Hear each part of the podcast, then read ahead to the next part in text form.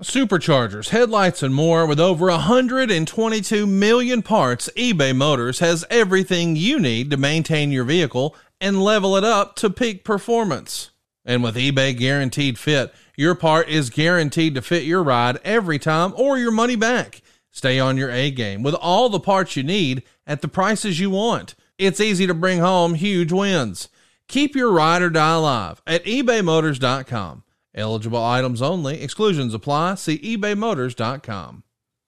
Another day is here, and you're ready for it. What to wear? Check. Breakfast, lunch, and dinner? Check. Planning for what's next and how to save for it? That's where Bank of America can help. For your financial to-dos, Bank of America has experts ready to help get you closer to your goals. Get started at one of our local financial centers or 24-7 in our mobile banking app. Find a location near you at bankofamerica.com slash talk to us. What would you like the power to do? Mobile banking requires downloading the app and is only available for select devices. Message and data rates may apply. Bank of America and a member FDIC. At Evernorth Health Services, we believe costs shouldn't get in the way of life-changing care. And we're doing everything in our power to make it possible. Behavioral health solutions that also keep your projections at their best? It's possible. Pharmacy benefits that benefit your bottom line? It's possible complex specialty care that cares about your ROI. It's possible because we're already doing it, all while saving businesses billions. That's Wonder made possible. Learn more at evernorth.com/wonder. everybody, Eric Bischoff here. And have you heard about Strictly Business? Strictly Business is a brand new weekly series exclusively on adfreeshows.com. Join me and my co-host Jon Alba every Tuesday as we take a deep dive into the business of the professional wrestling business. And this is some straight up business talk here. No fanboy nonsense. We discuss television contracts, advertising, licensing, and of course the highly debated ratings. So if you want an unfiltered, brutally honest, anti fanboy understanding of the professional wrestling industry, well, Strictly Business is the series for you. And hey, if Elon Musk likes my tweets, and he did, you're going to love Strictly Business. Sign up now and listen at adfreeshows.com.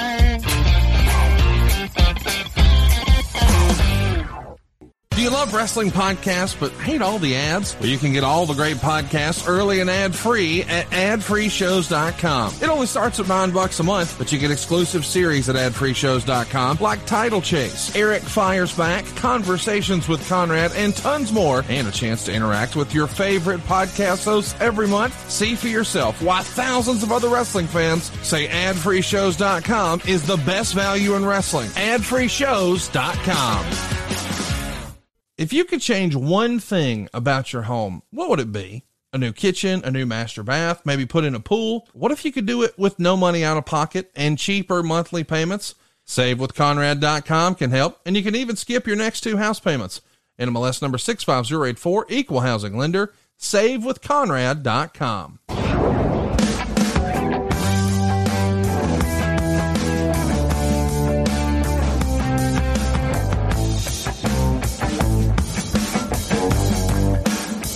What's going on, wrestling fans? It's time for another edition of DDP Snake Pit right here on Podcast Heat. I'm Jon Alba, filling in for Conrad Thompson once again, and I am joined by two bona fide Hall of Famers, the stars of DDP Snake Pit. First, Mr. Dallas Page himself. DDP, how you doing today, man? I'm actually doing great, man. Trying to uh, what I call fit 10 pounds of shit into a two pound bag. But besides that, I'm doing really, really good. well, this is going to be a great episode because we are talking about the life and career of Eddie Guerrero. And I know that you'll have some good stuff to say, but I'm really excited to hear what the other Hall of Famers got to say. He, of course, Jake the Snake Roberts. What's going on, Jake? Well, you know, I'm positive, but uh, got a heavy heart today, man. Uh, last week we mm. were talking about someone who I hold in the highest regard. Nobody higher. And I value our friendship as much as I do Dallas and mine. He's just a lovely, lovely man. And last week, out of concern, I brought up something that I had no business bringing up because I didn't check who said it. Number one, you should never, and folks out there, you should learn from this. You should never talk about someone unless you've checked the facts. I said that uh, I'd heard that Ricky was having problems with the mental aspect. Ricky Steamboat. Ricky Steamboat. And uh, I did it out of concern and love and fear. Fear that I'd been the reason, maybe, that he was having problems. Good news is he's not having any damn problems. Which I have, I just going to interject here. He looks like a million bucks. He always does. I know, but but dude, I just I spent. I the time with him, and it's like the some bitch can get in there and still go. Oh yeah, Yeah. So yeah. It just, uh, you know, I repeated something that I'd heard from I thought was a a, a very good source, someone that spends time with him, and uh, I was totally wrong in doing it. I'm ashamed that I did it, but man, I am so scared that I'm going to lose my friendship with him. Not that bad. And uh, I've reached out with no luck. And Ricky, I certainly understand you have the right to ream my butt, kick my butt, whatever, man. But just don't shut the door on our friendship. That's all I ask. Because uh, I would, I would dearly miss that.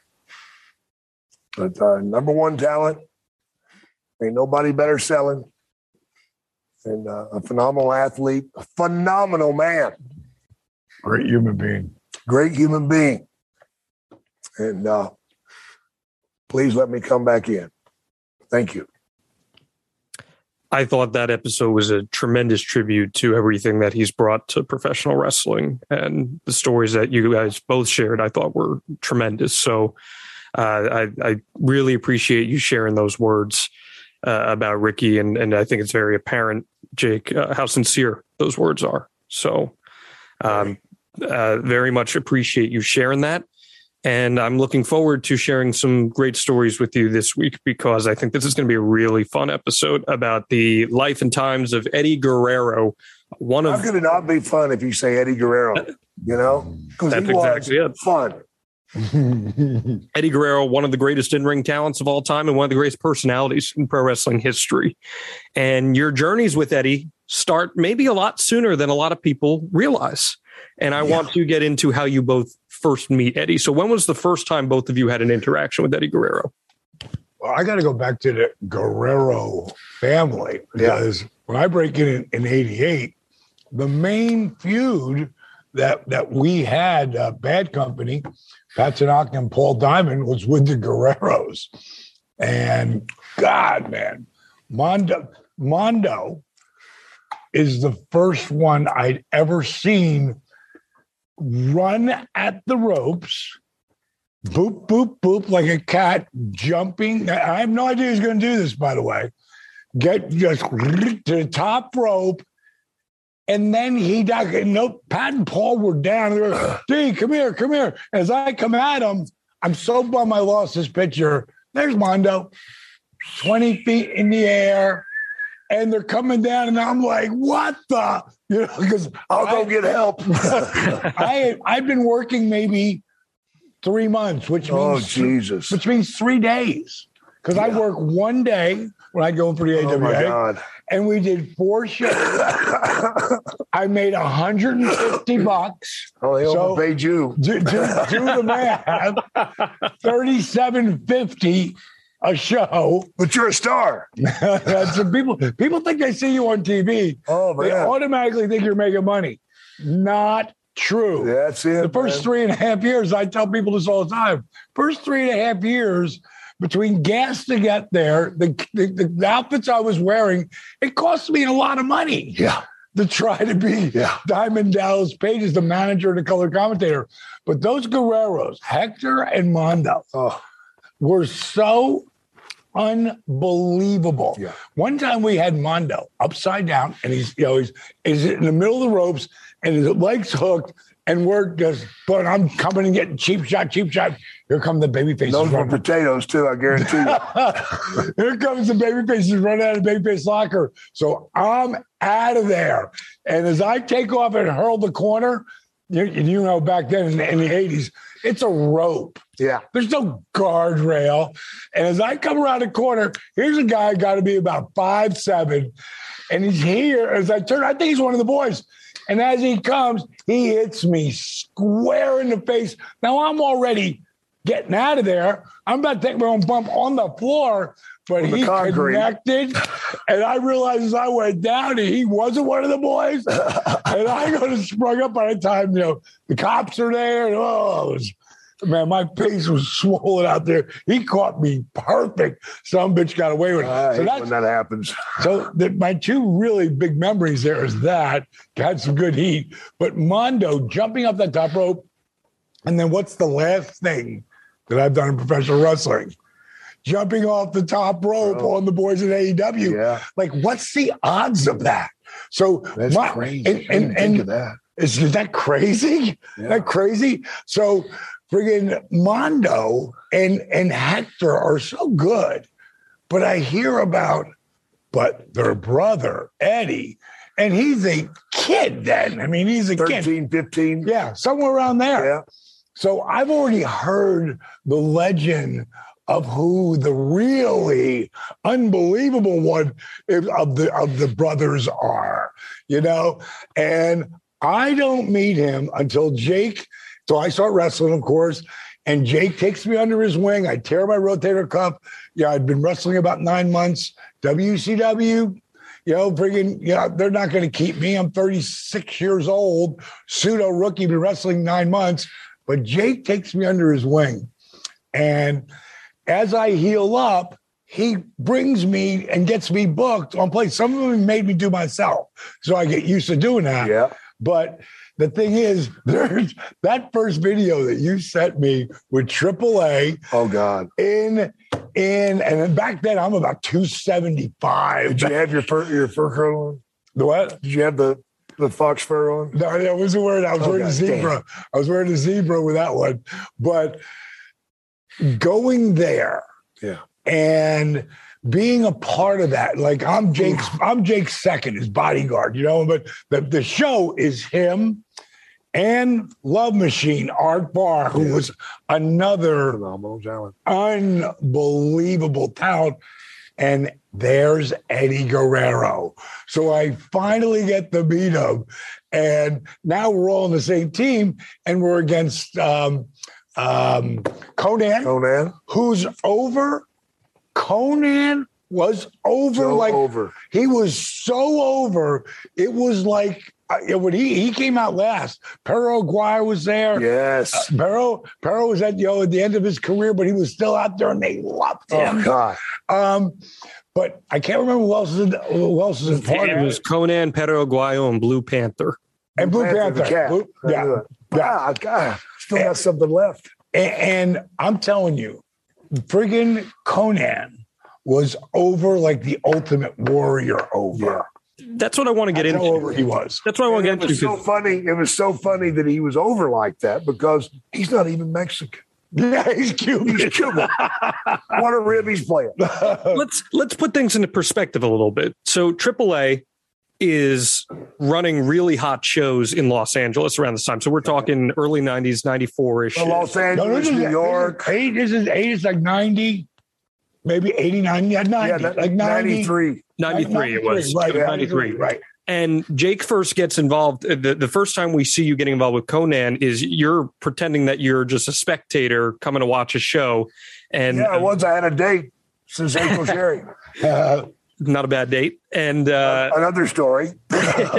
and Several. he's having a hair versus hair match, and you end up costing him his hair versus hair match. Yes, I did. but he, and he or, or hair The versus career thing, match. He has no hair.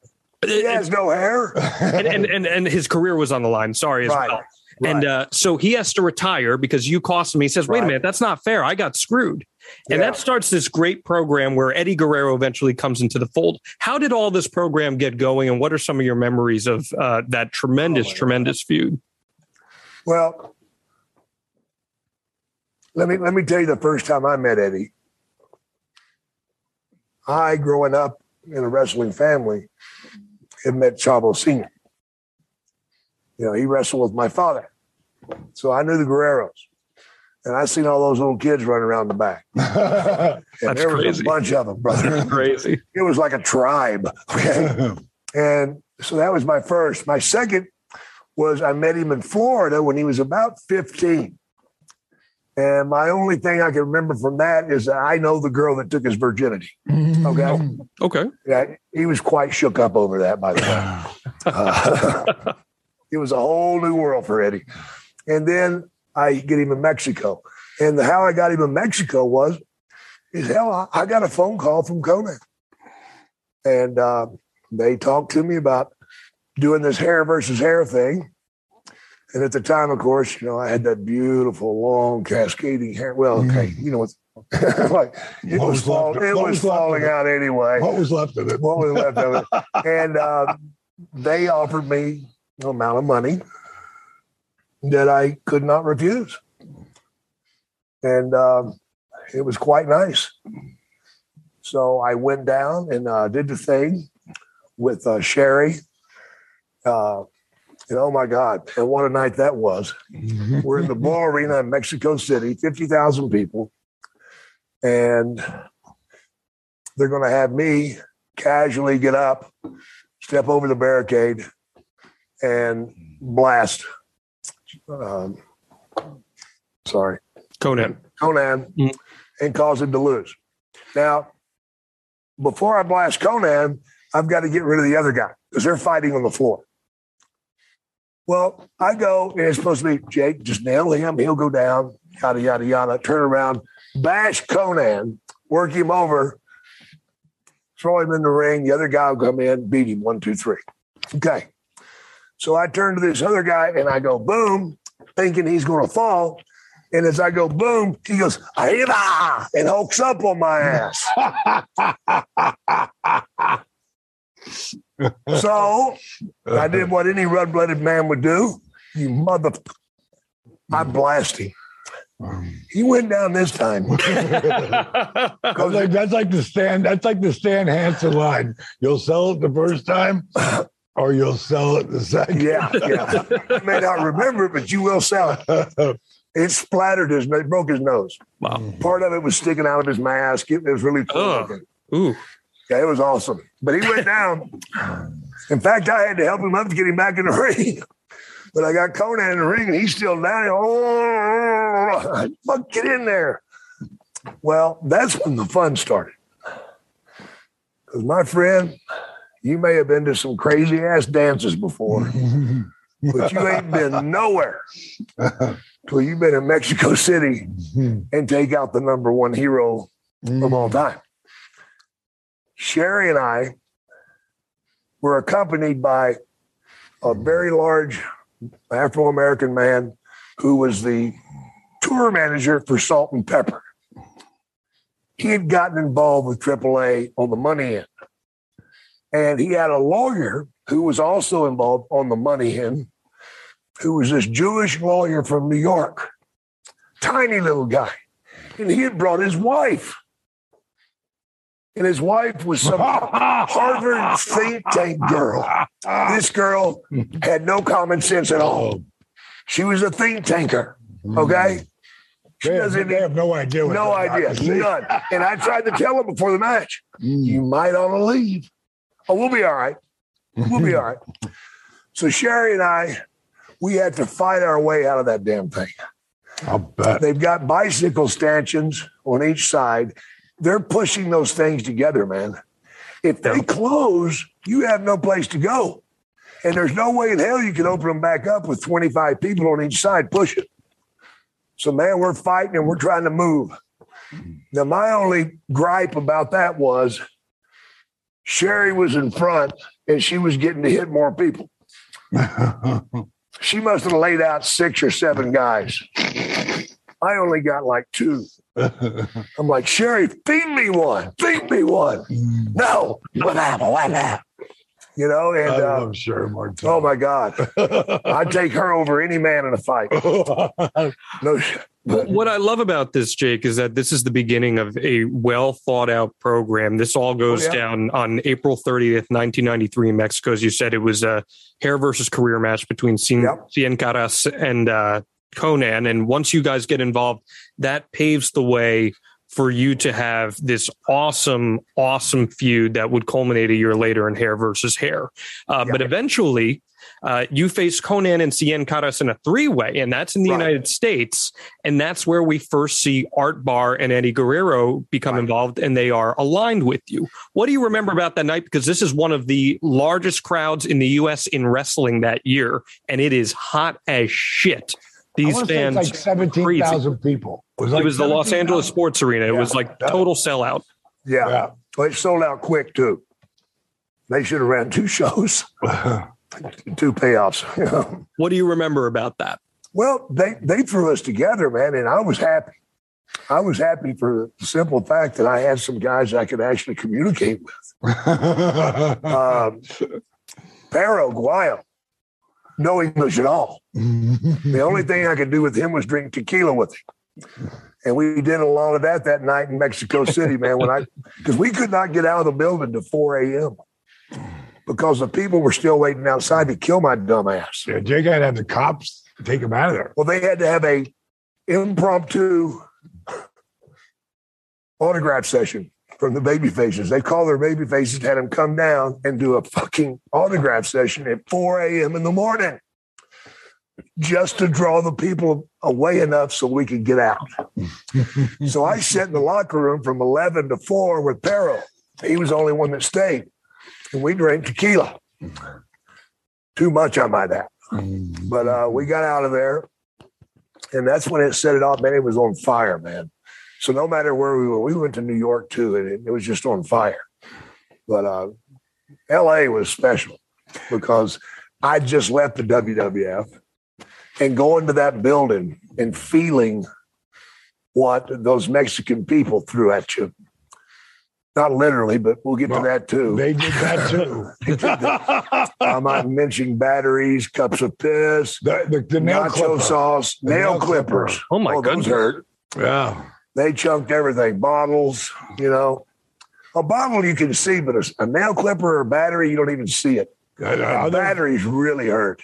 oh, Jake also took what? What was the the Mascaradas? Sarita? Oh, Sarita, the midget. The midget dude. I press slammed him. He press slammed him and bring it. I mean, that, and they love that kid. He's he was an unbelievable worker. Yes. He was a mini me who could really go. Yeah, he was only that tall. Yeah, but he felt heavy. Jake, Jake picked him off that top road, friggin' slam. Boy, he got so much heat on that.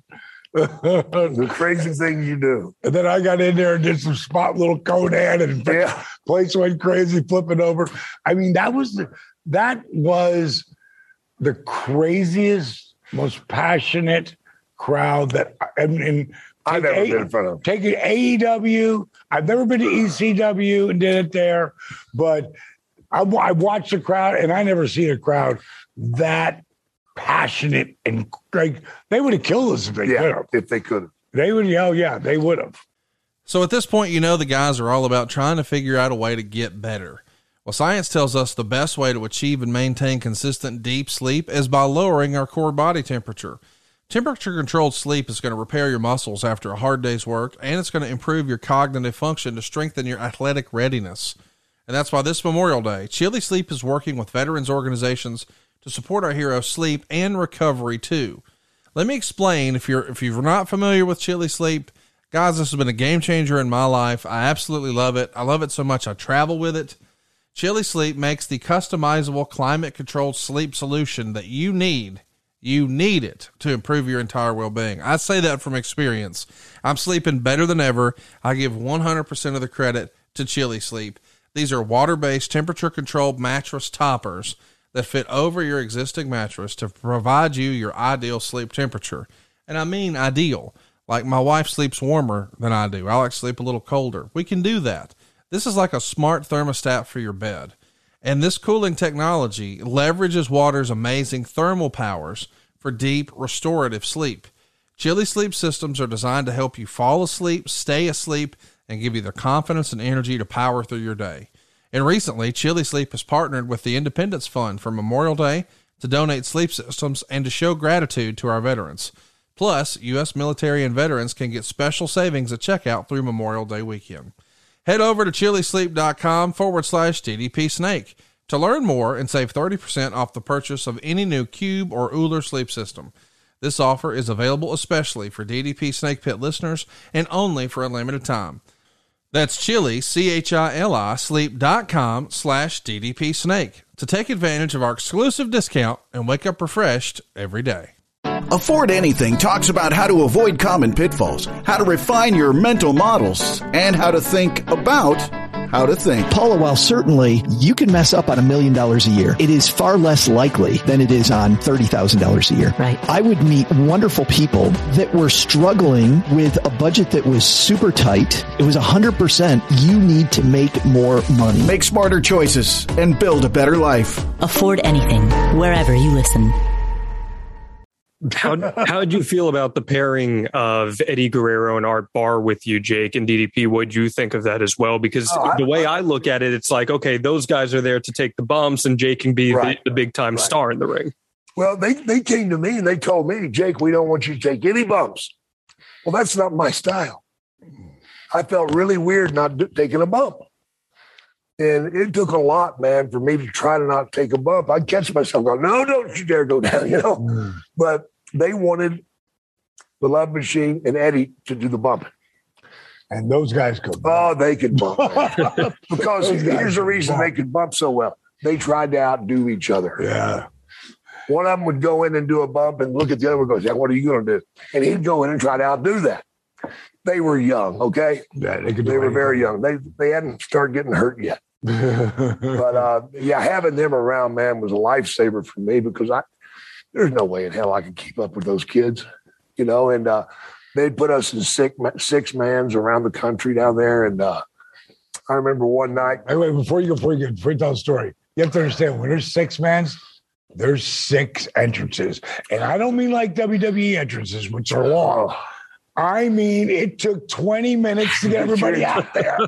It was like, I was like, it's a Jesus pageantry. Christ, come It was on. a pageantry, man. Yeah, it, it's wild, man, and uh, they enjoy every minute of it.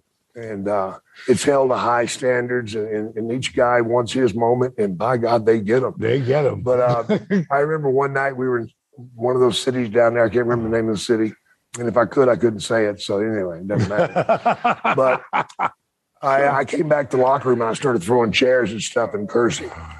And Eddie and Art are going, "What the fuck happened? It was great, dude. It was great. What, what what's wrong?" So the promoter comes over with the interpreter. Jake, what's wrong? Why are you so upset? So I tell the guy, I said, "Tell that son of a bitch if he can't get me some guys that can take better bumps than those guys, I'm out of here. I quit." And Eddie and Art went, what the fuck? Are you kidding me? Because they had beat themselves to death, man. And I got a six sense of humor, so it blew over fairly quick. Yeah, he- But they, they, hung with they man. realized you were ribbing them. Yeah, it, was a rib. And no, they were fantastic, man. They made my job so easy. They'd go in, flip flop, flip flop, bing bang boom. I'd go and go boom, boom, DDT. How much better can it get? Yeah, you know, in, in Art Barr, Art Barr, it's, Oh, it's of all the people who never, you know, he, he talk about two people who died way too young. Yeah. He was, to me, I think maybe the youngest Yeah. that had people that hadn't seen him yet. Like you had No. to be from that niche of that world. I'd heard of him, Yeah. but I'd never seen him. And then I see him, and you're like, I mean, Eddie held him in such regard, man. Um, uh, know, it's it, that, that was he was the first young one. I went, Yeah. wow, He was the love machine. the love machine. And uh, he, he was a great I think he's from man. Portland, wasn't he, or something? Yeah, he was from Portland. He had a brother, Jesse Barr, who had already stained the name, not in a positive way. But Jesse had some issues, like I did, and um, and Art to die the way he did at home with his young son in the house mm. for two days while Daddy wouldn't wake up. Mm. And they finally came by the house, and somebody peered in the window, and the baby was right by daddy, and daddy was dead. Yeah. You uh, know, That's a shame, boy. He was Yeah. a, he was a great. I loved. I, I was only around him a little bit. It a lot of he, fun. he choked on snooze, man. He fell asleep dipping snuff, and Yeah. It wasn't long after you guys worked with them too. Uh, it was in 1994. He passed. He was just 28 years old.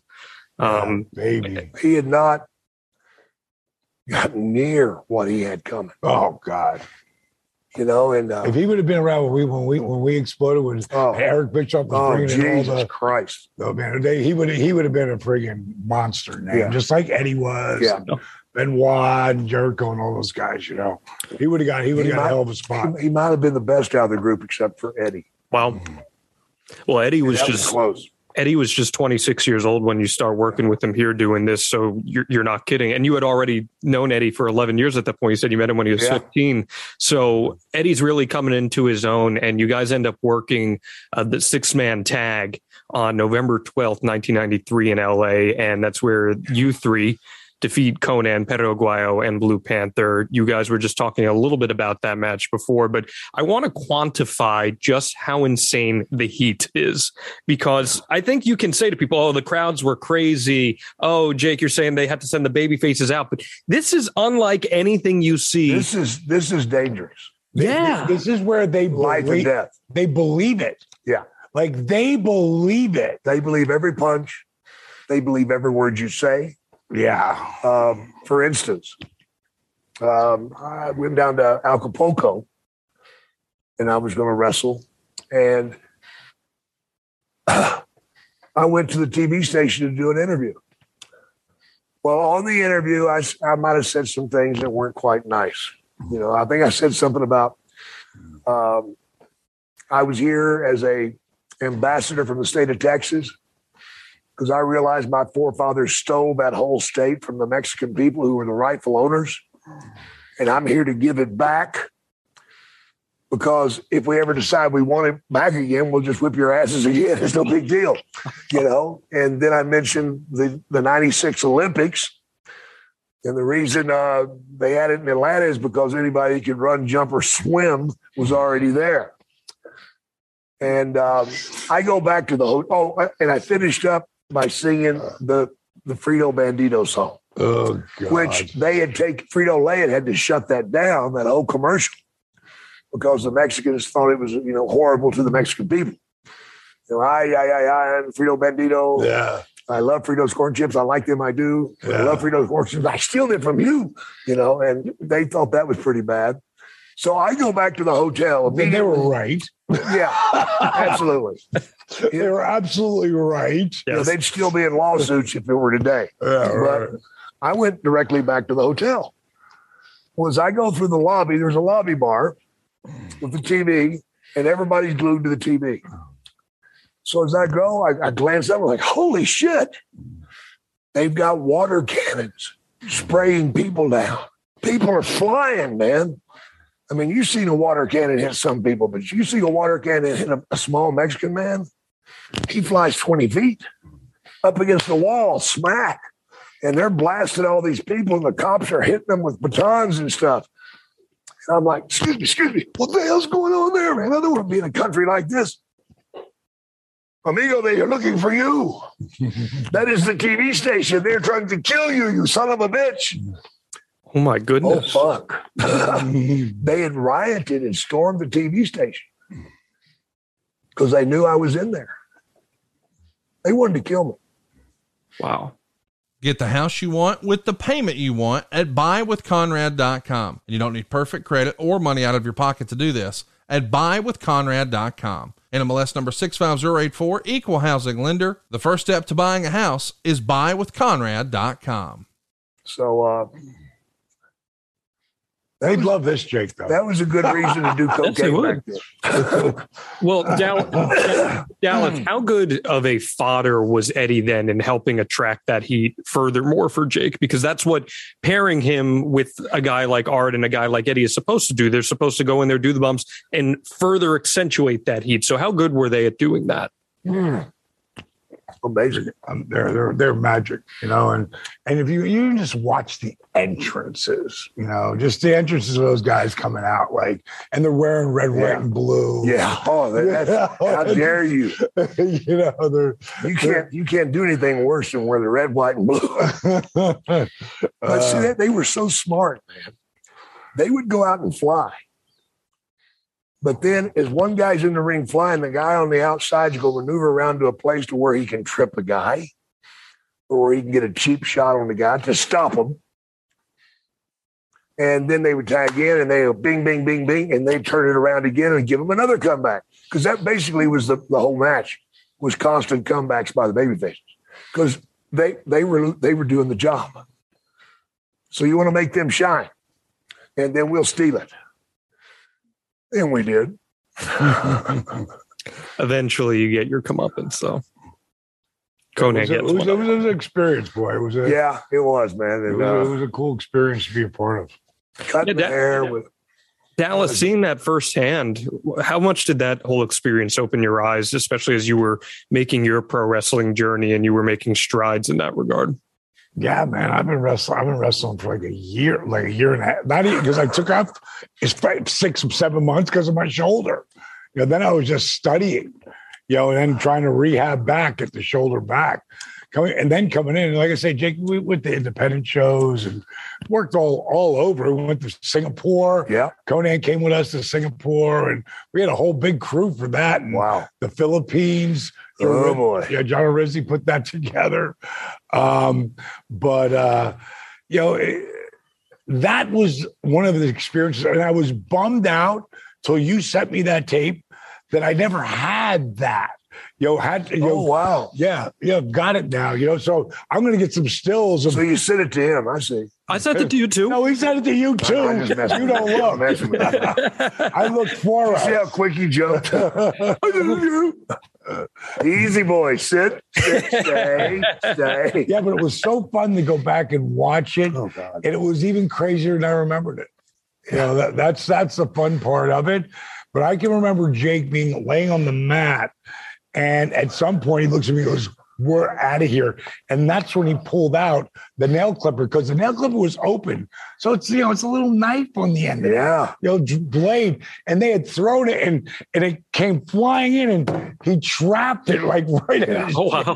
chest. Yeah. It was coming right at me, The batteries were coming, cups of piss. Oh yeah. You know what I mean? Bringing, we had ch- chairs over. That at really one point. sucks too. Whenever they throw a cup and you catch it, you think it's beer, and you oh no, no, no, just messing with it. Did I you guys do it. did you guys know back then that Eddie had world champion potential? Oh yeah, yeah, yeah.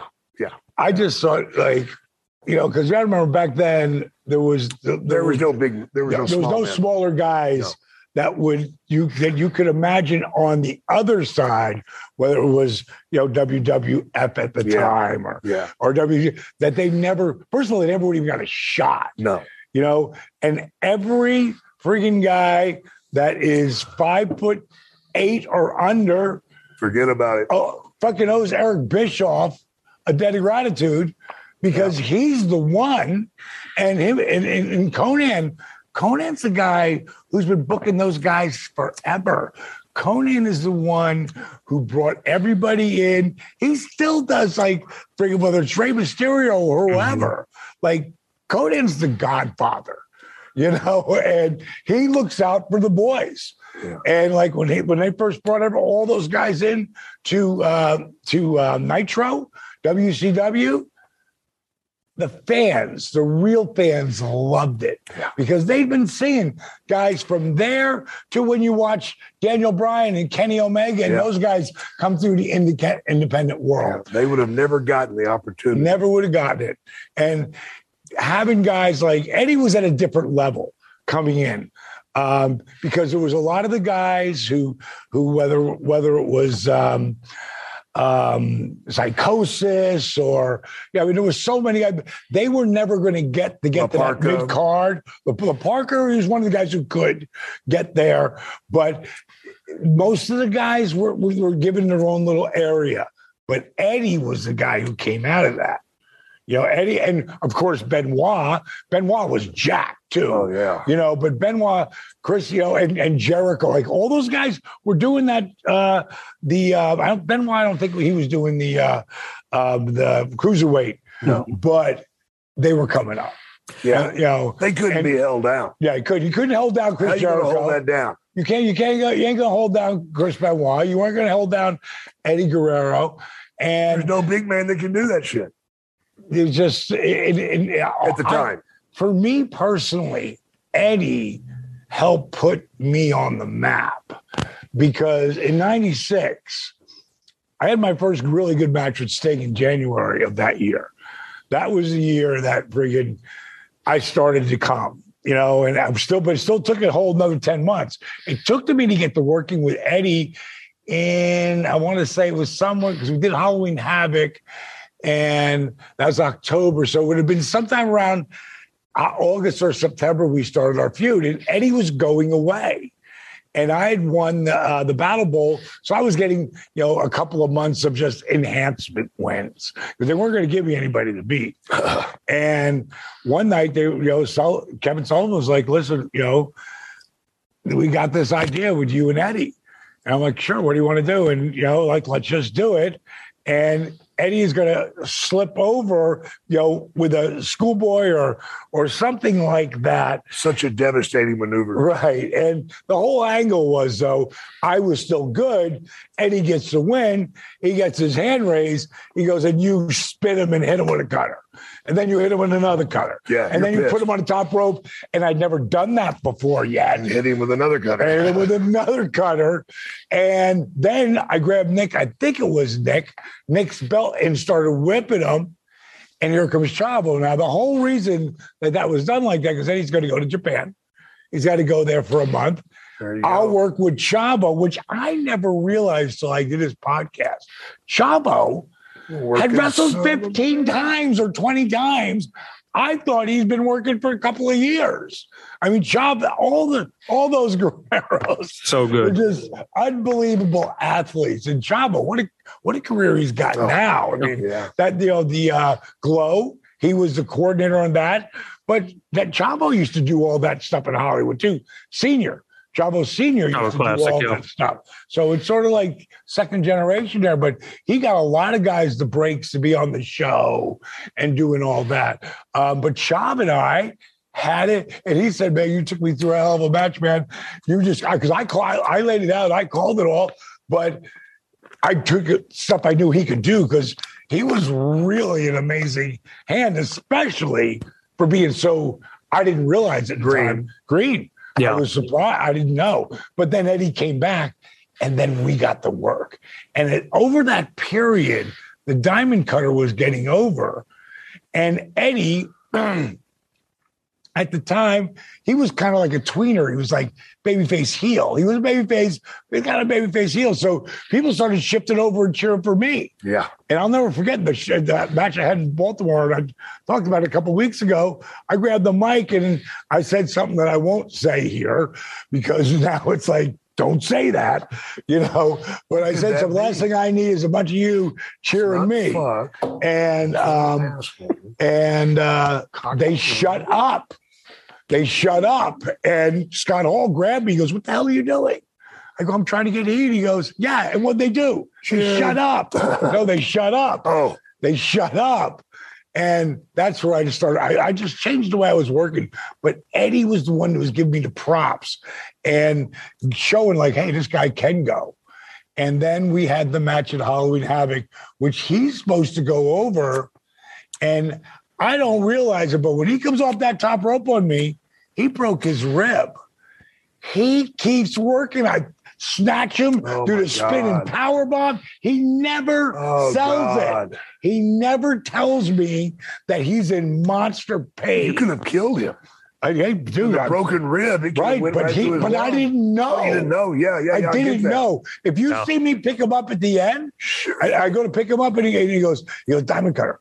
I go, no, Eddie, you're supposed to. I'm, I'm literally going, no, you're a diamond cutter, diamond cutter. And if you see how he falls, and I never noticed it till after I'd seen it, he he's trying to protect where he comes down on because he didn't want to do. He he was hurting, and I didn't find out till we got to the back. You know, and but that son of a bitch, he kept going. Like, like he, but he couldn't do the frog splash. Oh God, no. You know, but he even would have said, "I want a small package. You stay down." I would have done it, you know, not knowing whatever. But uh, you Well, he capitalized. yeah, He saw it as an opportunity to raise it to another level. Yeah. Give you guys one more match. yeah, and he and he gave me. It was a really, it was a huge, Huge win. boost, a huge God. boost. You know, MGM Grand, Halloween Havoc, and uh, we'd still work together occasionally after that. Um, matter of fact, he came up with that crazy diamond cutter uh, when we were. Uh, I was getting ready to go do the thing with Malone and Rodman and Hogan, and we're Saturday night, and Eddie comes up and he goes, he goes, hey, he goes, what about a diamond cutter out of a power bomb? How are we going to do that? Because you know your junk's going to all be in my face. Now I'll tell you who did that. Orton, uh, Orton and Ziggler would later do that. But Eddie, when he said no, no, he goes, roll me up on your back. So when I pick him up, I roll him. So you know he's he's looking up and he's over my shoulder, and I go, now what do I do? He goes, Boost, boost, me. turn, and right? catch. I just gave him the boost, and right there, he spun in the air. And I'm still, we're not going to practice it. And he slides down my back. And I look back and I go, boy, if we could do that, that would be pretty sweet. And when we boosted and we went, it was like we did it a hundred times. That's awesome. I mean, it was it was magic. Psst. Who's going to take care of your family if something happens to you? What would they do without your income? If you don't have a plan, you need to go to goliathlife.com. Get a quick quote from more than 20 carriers. You don't even have to leave the house. If you need a medical exam, they'll send somebody to your house or office. You're in total control. You pick the rates, you pick the payments, you pick the terms. You're in total control, but it gives you and your family peace of mind. What if something happens to your income? Hurry to goliathlife.com. It's it's a trilogy of matches that you guys have. Um, the first one is at Clash of the Champions in '96, and then the second one is date was that? So What the date was that? the Clash of Champions is in August of '96. Right. So that sets it up. And is, Then- or is, is is Nash and Hall getting involved yet or not? No, right? That, that's a little later. So Right, right, right. So um, then you have the Halloween Havoc match, which is what you just referred to as before, Right. and then ultimately your third match, which I think honestly is the best match between you guys, is the culmination of the U.S. title tournament.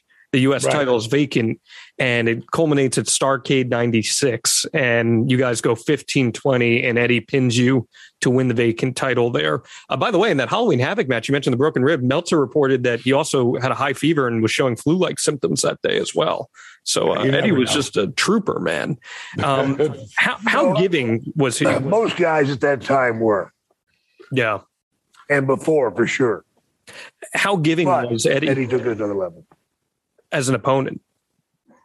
Was he was he all about enhancing the opponent that he was in there with? Was he a giving opponent?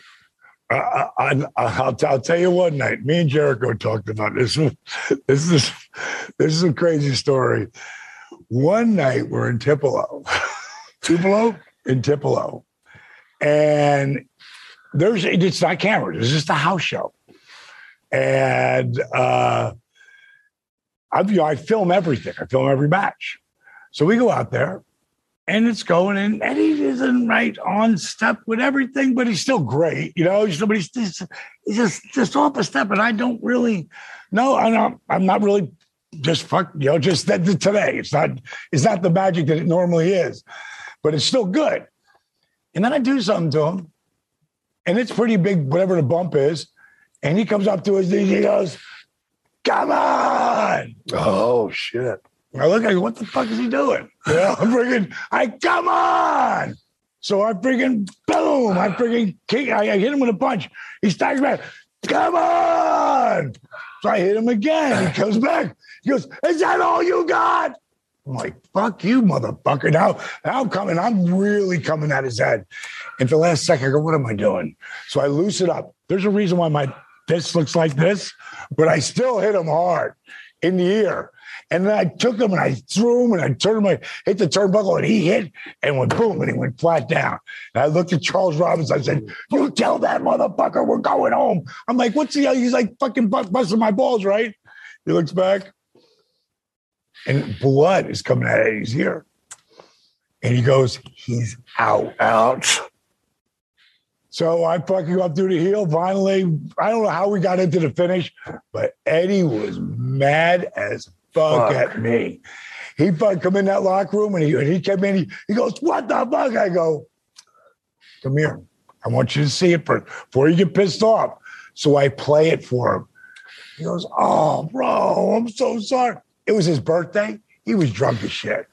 Oh. and when I'm telling Jericho that, and I'd heard this before, Jericho started laughing. He said, "He said, yeah, we called him the Giant Guerrero." Giant Guerrero. And I did. I just knew something was a little off. But then when he kept coming, like I wish I would have kept that match. It would have been so Wow. much fun. But he give me a big hug. I go, Eddie, I don't give a shit, man. I'm sorry, but I was really coming. Like Oh, I wow. tucked my hand up. but I, uh, That's what pisses me off, you know? We go out there and we wrestle and we do all this stuff, and then we get mad and we throw something and we fuck ourselves up. What the fuck, man? That's completely not what I had. But but that story though is so great because at the end Eddie came around and he showed that jubilant personality that everyone has associated with Eddie oh, Guerrero. Oh, yeah. I, I- love, I mean, I, I, man, I was super bummed when he was gone, man. I don't think there's ever been anybody in the ring that has had that that super exciting something about them. He didn't matter what he did. He had a smile on and he was moving and, he, and the whole body was working with it. You Yeah. I, I really love what, what he did in WWE. Oh, that shit up there was crazy. I mean, that was and, and the, the, in the night when him and Benoit both Both won. that was that was That was right. yeah that was super special. That was right. That Because it was two little guys. Well, they weren't little. Well, I meant they're not. They tall. weren't Tall. six, They they weren't giants. five, Yeah. 300 pounds. and they didn't need to be. no, They didn't need to. No, be. Nobody's didn't ever need needed to be. Yeah. But you know, when I tried to get this little small guy hired by Bill Watts back in the 80s, he called him an effing midget and he wouldn't, you know, what oh, do you want to do? Put him on different first time. match? Yeah, And guess who that was? Dynamite Kid. He did okay. Yeah, he was all right. Well, so how did Eddie, in your guys' opinion, help change the perception of what a world champion can be? I think no matter what, just the the work ethic and the belief in yourself, and you know, and, and there, like there was no like phoning in matches with Eddie Guerrero, you know, and I love that because I I was the same way. Like, no, we're going out there. I don't give a shit if it's, if it's dark. You know, I don't care if it's a dark match before the show. You know, I want to go out there. I can remember Sting giving Sting a match, and he goes, Dallas, that's like a pay per view match. I was like, yeah, so, you know, it's friggin' it's Nitro. You know, and he was like, you're right, let's go out and do it. But Eddie was always like that. He was always going to give it. And all, you know, The best. All, all those guys were like that. Yeah. Though Benoit was the same way. Pride. Jericho same way. You, You know, got to like- remember, they had to fight to get up there. Yeah. I, I love that Jericho has had like the most unbelievable like fantasy career ever. Yeah. And not just as a wrestler. Yeah. You know, Fozzy, a rock star. podcasts. You know, friggin' he said he's the Cruises. voice of he's the voice of um uh Dark Side of Wrestling. And, and he I mean, too. I mean, just just to name four things I can come off the top of my head with, you know, and Dancing with the Stars, you know, was you know, doing that. That's how he. It wasn't that that fucked Yeah, he his got back my up. spot. Yeah, right. uh, it wasn't that. Dancing with the Stars isn't what fucked Chris up. It was all the bumps before that, and now you add that to it, and that's what really got me and him close. When I helped him, he'll get back in the ring and, and look at him. He's 51, and he probably just signed another multi-million dollar contract. and the new one, the new gimmick he's got now. Uh friggin' I just saw him coming out with a you know, friggin' uh the, the Jericho Tribute or whatever. Jericho Appreciation Society. Yeah, Jericho Appreciation. Wow. And, and he's shredded again. You know, he he this, that cat consistently, but you know, Eddie was doing that too. He was constantly reinventing himself. You know, he was with the LWO, and then he, you know, then he freaking got he went to WWE and was really just Eddie. But then when they really brought that whole charisma out on him, Oh, because he really had it, and that he could really play off of that. They they really pushed him hard, and it was it was a different. It was the next level, you know, of attitude era. You remember the first time they came out with that fucking car? It was done. Yeah, Cheryl jumped in there. It was great. It was great. I mean, come on. Is that an entrance or what? That's Incredible. an entrance, boy. Yeah, that just throws the motorcycle thing out the window. How did you guys and your peers feel when we lost Eddie back in Oh, 2005? Yeah, we ain't talking about that. I'm not going there, man. Yeah, it was uh, Crushed, Yeah. It was brutal. crushed, angry. I was Oh, angry. Yeah. It- Still angry. I, You know, I, great. I, I see. So I see his wife uh, still in AEW. Mhm. she's a sweetheart. Can we talk about how good Vickie Guerrero is and like how much she took from Eddie and became she I Oh, mean yeah. she became a legit Hall of Fame manager. Excuse me, with one word. Sometimes, damn, all you need Yeah. is one word. Yeah. At the right time. That's all you you need is one word, and you got to have that charisma and all that to go with it. You know, because Ron, Ron Simmons is just a he's a bit more than damn. Like damn, Ron Simmons. Oh, Ron Simmons is such a stud. Stud. Yeah. Such a stud. I just was I was just with him this weekend. yeah. Uh, Four sorry, years. yeah. Four, four starting years at FSU. yeah. And the coach said he was the best football player he ever coached. And he is the first black world champion. Yeah. Yeah. And rightfully so. Yeah. That right, couldn't be a better guy. No. You know, couldn't be a better guy. To Do you guys do you guys think Eddie would still be in wrestling if he were around today? He would have been around 55 Oh, years old. yeah. Oh, God, yeah. He might still be working. I bet Oh, he would. I think he would. I bet. I bet he would. Yeah. You know, he'd be lighting it up, and probably, probably Yeah. uh, most likely. I don't know because I would say AW, but WWE, he was he was a man. But you know, they only let you have that for so long. But I- I he, think he might have been able to hold on to in it. AEW. You I think he would have loved it. He would have loved. Oh AEW. God, he would have loved that it. being there. Jesus Christ. You know, What a great coach he would have been too. What a Oh, great trainer God. he would have been. Uh, all around tremendous, legitimate Hall of Fame talent. What a spokesman for the Mexican people, man. Come on. yeah. Yeah, oh, 100%. And and he changed the game. And there are so many wrestlers today who draw influence from everything that Eddie did. And my favorite is when you see a Sasha Banks match and you see her doing the the little shimmy Yeah. or Yeah. you see someone throw three amigos in a match. What a great way to pay tribute to Yeah. a guy like Eddie. Uh, is there anything else you guys would like to add about the life and times of uh, Eddie Guerrero? I sorely missed still, but not he. He's one of those guys that's missed, but not forgotten. He is celebrated. Yeah, what he is. celebrated still today. There's Amazing. a hole. There's a hole left from that. Yeah. Well, this has been a lot of We fun love you, looking back.